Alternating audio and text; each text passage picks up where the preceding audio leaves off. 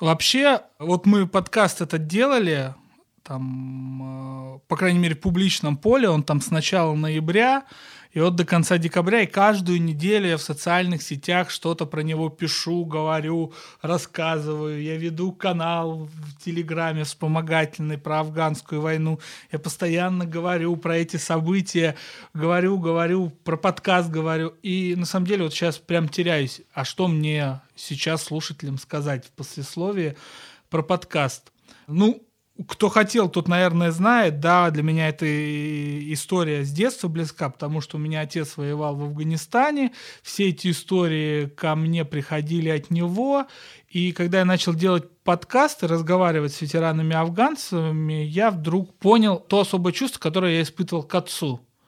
Оно заключается в том, что я не мог это выразить до этого подкаста, благодаря тому, то, что я поговорил, кроме отца, еще с 14 ветеранами Афганистана, я вдруг понял, что я всегда ощущал, что мой отец особенный среди других людей, потому что разговаривая, я вдруг понял, что люди, у них много общего между собой, общий поток мыслей, есть какой-то скажем так, общий код афганца, да, и мне так получилось, что я попытался его в подкасте вычленить. Я не уверен, что, конечно, и особенно это уже было э, в шестом эпизоде, что насколько это, когда там ветераны, которые прошли Афганистан и Чечню, сравнивают две войны, они многие там говорят, что да, войны между собой отличались, но не как война в большом метафизическом смысле, война всегда война, они отличались в каком-то организационном плане. Война остается войной. И тем не менее, я понял, что вот ветераны Афганистана и мой отец конкретно отличаются. А после этого я стал думать, почему они отличаются. И здесь есть особая вещь, очень важная в контексте истории нашего общества, что афганское поколение, ветераны-афганцы, это была первая в истории России война, когда ее участники могли про себя рассказать все. Потому что это не было подцензурное поколение Второй мировой Великой Отечественной. Это не было бессловесное крестьянское поколение Первой мировой войны. А, отовсюду остались какие-то мемуары, но вот когда я учился на третьем курсе, нам на курсе демографии сказали такую вещь. Пик смертности ветерана Великой Отечественной пришелся на начало 70-х. Ну, в те годы, когда вышел фильм «Белорусский вокзал». Большая часть ветеранов умерла уже тогда. Понимаете, большая часть участников Великой Отечественной после себя не оставили ничего. И не все их родственники помнят и несут какие-то рассказы в себе. А поколение афганцев, оказалось в том, которое было способно и научено говорить. Конец их войны пришелся на годы максимальной свободы, в том числе и в медиа.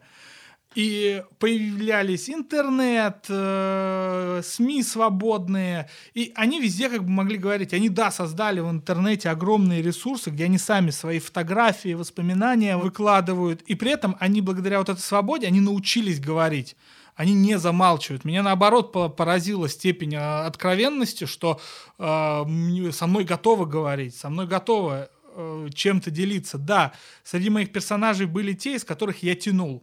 Слова тянул, потому что они, для них это крайне травматичный опыт войны на самом деле. Им не особо было приятно это вспоминать, они избегали этих ответов на какие-то прям поставленные вопросы. Но это другое. Сам факт о том, что они оказались безумно заинтересованы в том, чтобы поговорить, и вот я уже возвращаюсь к Великой Отечественной, когда уже делал подкаст, вдруг осознал такую нумерологию. Когда мой отец в 81 году был в Афганистане, это год, когда начало Великой Отечественной было 40 лет. 81-м. Мой отец был в Афганистане. А подкаст «Шурави» приурочен к 40-летию начала афганской войны. То есть 40 лет прошло с начала афганской войны, и мы понимаем, что нужно этих людей записывать и с ними говорить. Я как бы вернусь вообще к самому началу, как я придумал эту форму которой мне кто-то прям восхищается ей, а кто-то прямо ставит в упрек, а так как два полярных мнения, форма, по-моему, скажем так, удалась, да, значит, она запомнилась.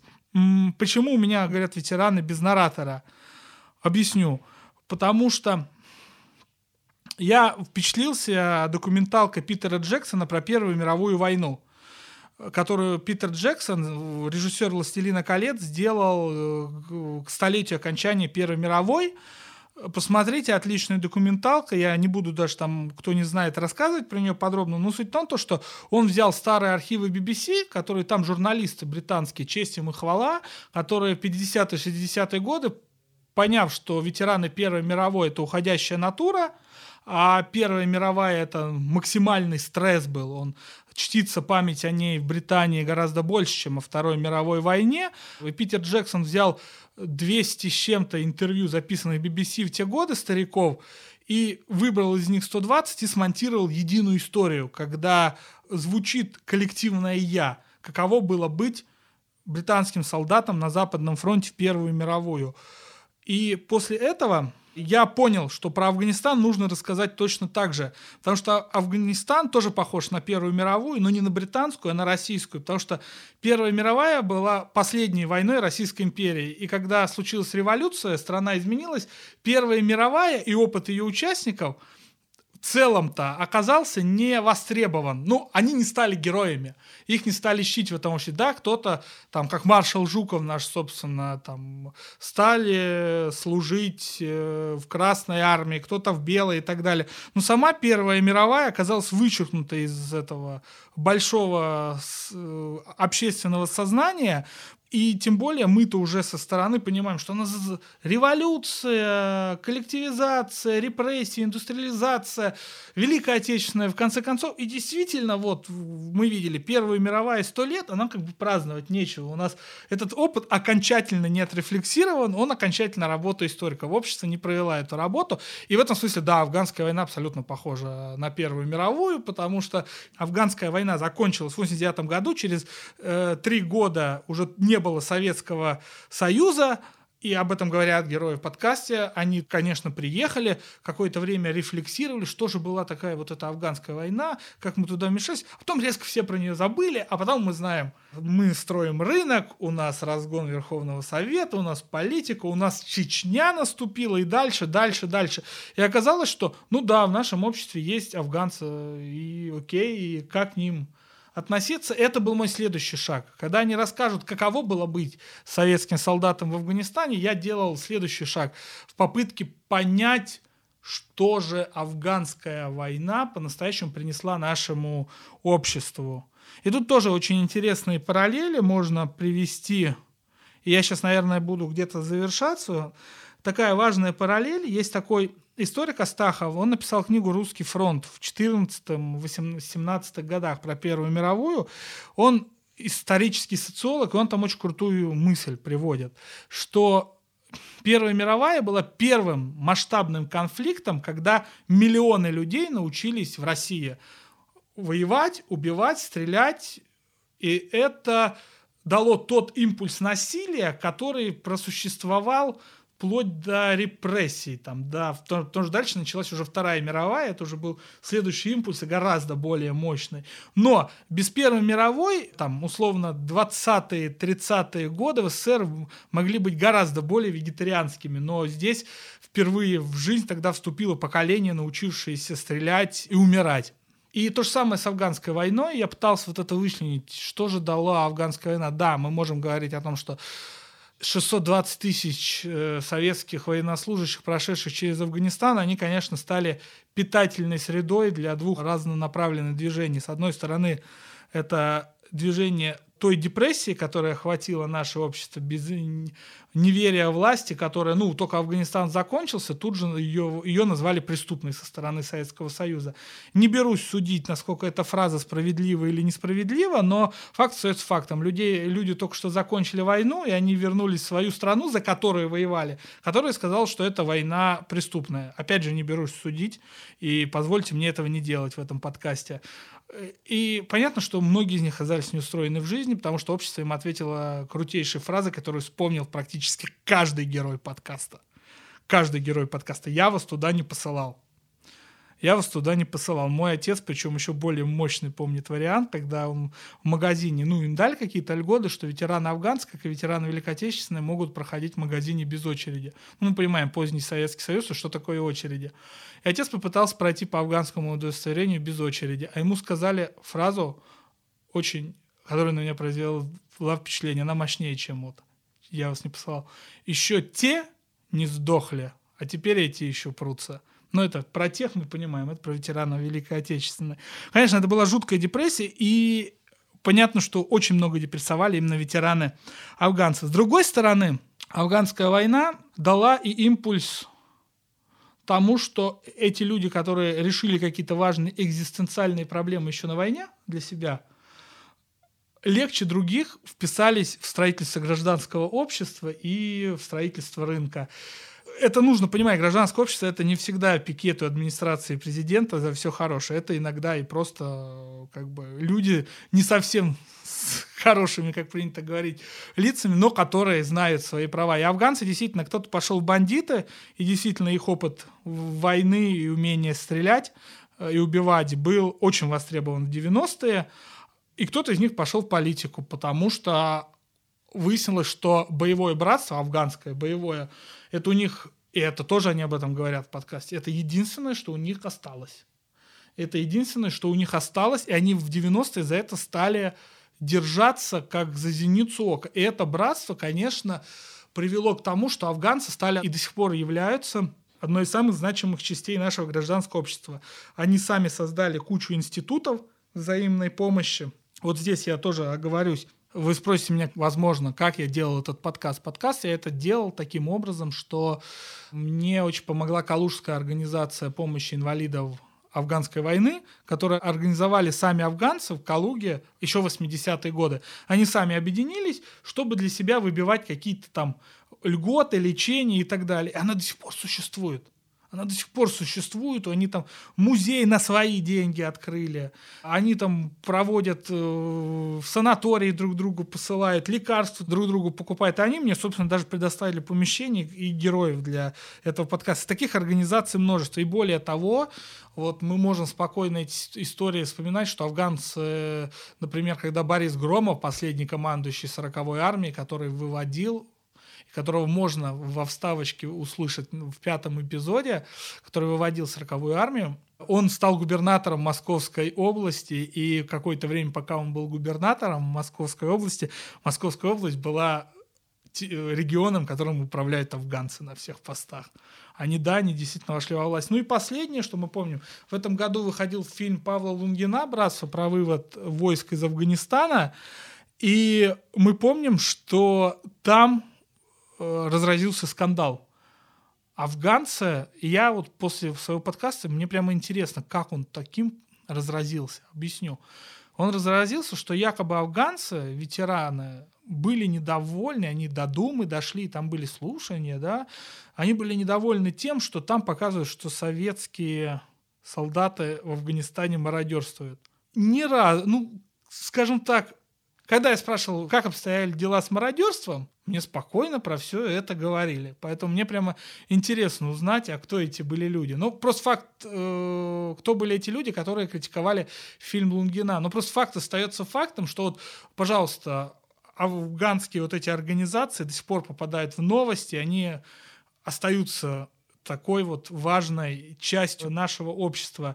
И это все дала афганская война, и это ее, и это ее уроки. И дальше можно долго продолжать про то, что и в Чечне афганцы воевали и существуют, но нужно понимать, что поколение афганцев, это, большинство из них это люди, рожденные в конце 50-х, в конце 60-х годов. И этим людям сейчас от 50 до 60 лет. Э, в нашем патриархальном обществе это, конечно, возраст патриарха, это основной мужской возраст, и понятно, что именно те афганцы, которые смогли все-таки преуспеть в 90-е нулевые, именно сейчас являются теми, кто задает какой-то тон нашему обществу.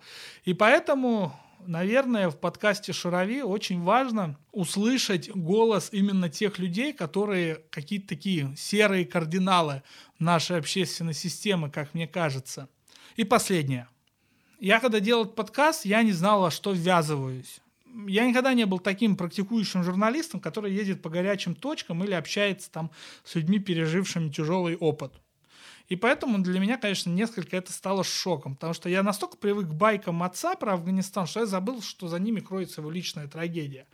А когда передо мной чередой по три, по четыре человека в день шло афганцев, из которых я вытаскиваю историю, а вы помните свою первую смерть? А вы помните своего первого убитого душмана? а вы хромаете, потому что э, из-за Афганистана, а вы заикаетесь из-за Афганистана, и вот эти все истории выливались на меня. И один день, когда особенно эти истории слились, очень плотно, именно тяжелые были четыре интервью, и знаете, я лишен такого сентиментального представления о журналистике, что оно, она кого-то меняет и способна кому-то внушить какие-то светлые идеалы, но после тех четырех интервью очень тяжелых я почему-то подумал такую, может, наивную мысль, но просто хочу ее озвучить, что вдруг прямо сейчас мой подкаст слушает мальчик или девочка, которые будут принимать через 40 лет, через 50, может, меньше, решение о начале войны. И, возможно, они вспомнят мой подкаст, и принимать такое решение они не будут. Тогда мне подумалось. Наверное, это не вывод из подкаста, а главный вывод очень простой, и нужно его регулярно повторять, что за любыми историческими датами начала и конца войн всегда кроются человеческие трагедии, человеческие жизни. И, в принципе, в политике это нужно понимать, в политике все измеряется именно человеческой, человеческой жизнью, какое бы это решение ни было, какой бы сферы оно ни, каса, ни касалось. И маленький довесок в конце подкаста я хочу выразить, как и его автор, благодарности, поблагодарить нескольких людей, без которых он бы просто-напросто не состоялся. В первую очередь я благодарю Алика Мирзаметова, нашего саунд-дизайнера, который сделал наш подкаст таким, какой он есть. Интервью — это интервью, они и на бумаге могли бы быть интервью.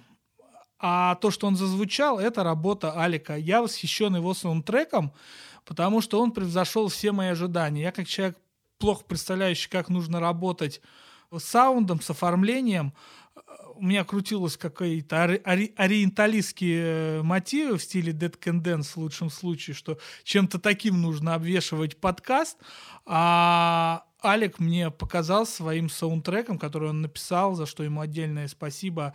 Э, в очень короткие сроки он показал, что вообще-то можно об этом сказать на более общечеловеческом уровне.